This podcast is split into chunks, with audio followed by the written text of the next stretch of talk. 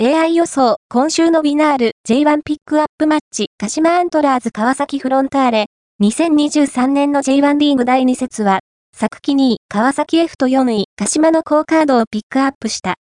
川崎 F に14戦連続未勝利の鹿島だが、今回の川崎 F は、車や慎太郎とジェシエウの CB2 枚を変えており、久々に勝つチャンスが到来。AI は、過去の戦績を踏まえて、引き分けで終える可能性が最も高いと予想しているが、果たして